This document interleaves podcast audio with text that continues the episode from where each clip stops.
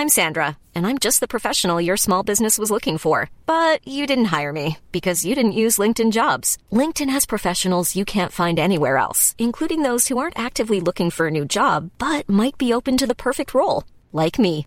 In a given month, over 70% of LinkedIn users don't visit other leading job sites. So if you're not looking on LinkedIn, you'll miss out on great candidates like Sandra. Start hiring professionals like a professional. Post your free job on linkedin.com/people today. Roda itu udah pasti berputar.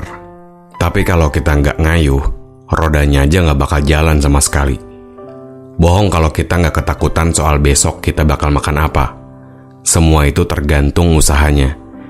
Ada orang yang pernah bilang, strategi itu bisa dikopi, tapi soal rezeki nggak bisa dipaste sama sekali. Selamat datang dalam Sora, catatan dari seorang Fajar yang mencoba untuk didengar tanpa harus duduk melingkar. Gue pernah mikir, kalau sebetulnya akar dari permasalahan yang sering kita keluhkan tuh kayaknya datang dari diri kita sendiri. Yang kalau ngeluh soal kenapa kita belum bisa dapetin apa yang kita mau, mungkin aja usaha kitanya yang gak seberapa.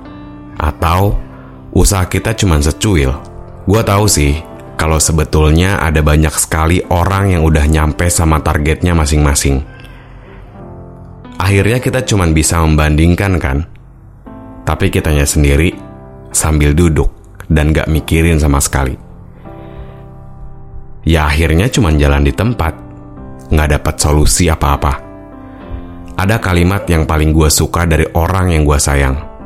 Beliau bilang, kalau kita nggak gerak, ya kita cuma jalan di tempat. Jadi, cobalah sesuatu yang memang bisa ngebuat kita berkembang. Pergerakan. Apa aja? Kita temuin potensi kita. Kita cari apa yang bisa dijadiin sebagai mata pencaharian.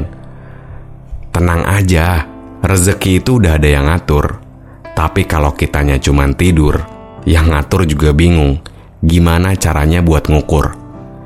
Semesta tuh selalu nyiapin hal-hal baik buat kita Cuman kitanya aja negatif terhadapnya.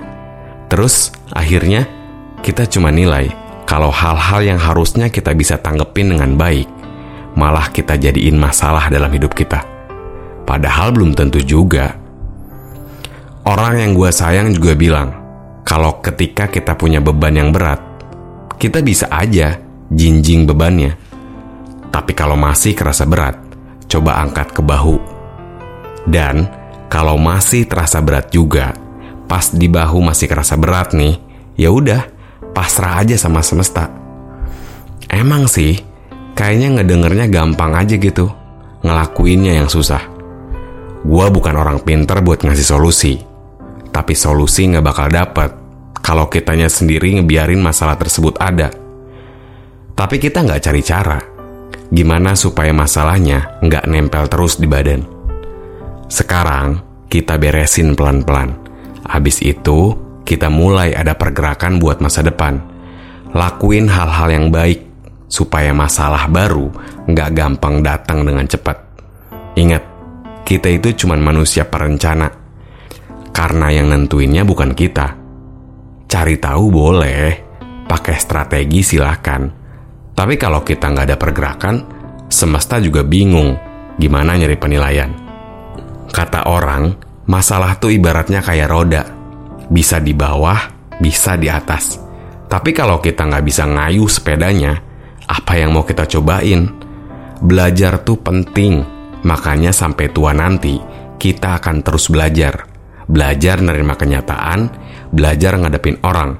Bahkan belajar gimana caranya supaya kita bisa bertahan. Indah kan hidup ini? Kayak kita tuh udah dikasih tahu solusinya Cuman kita nggak mudah ngedapetinnya. Lagian, kalau semuanya dikasih solusi dengan mudah, tugas kita ngapain aja, ya nggak? Terima kasih teman-teman sudah mau mendengarkan cerita singkat dari seorang Fajar.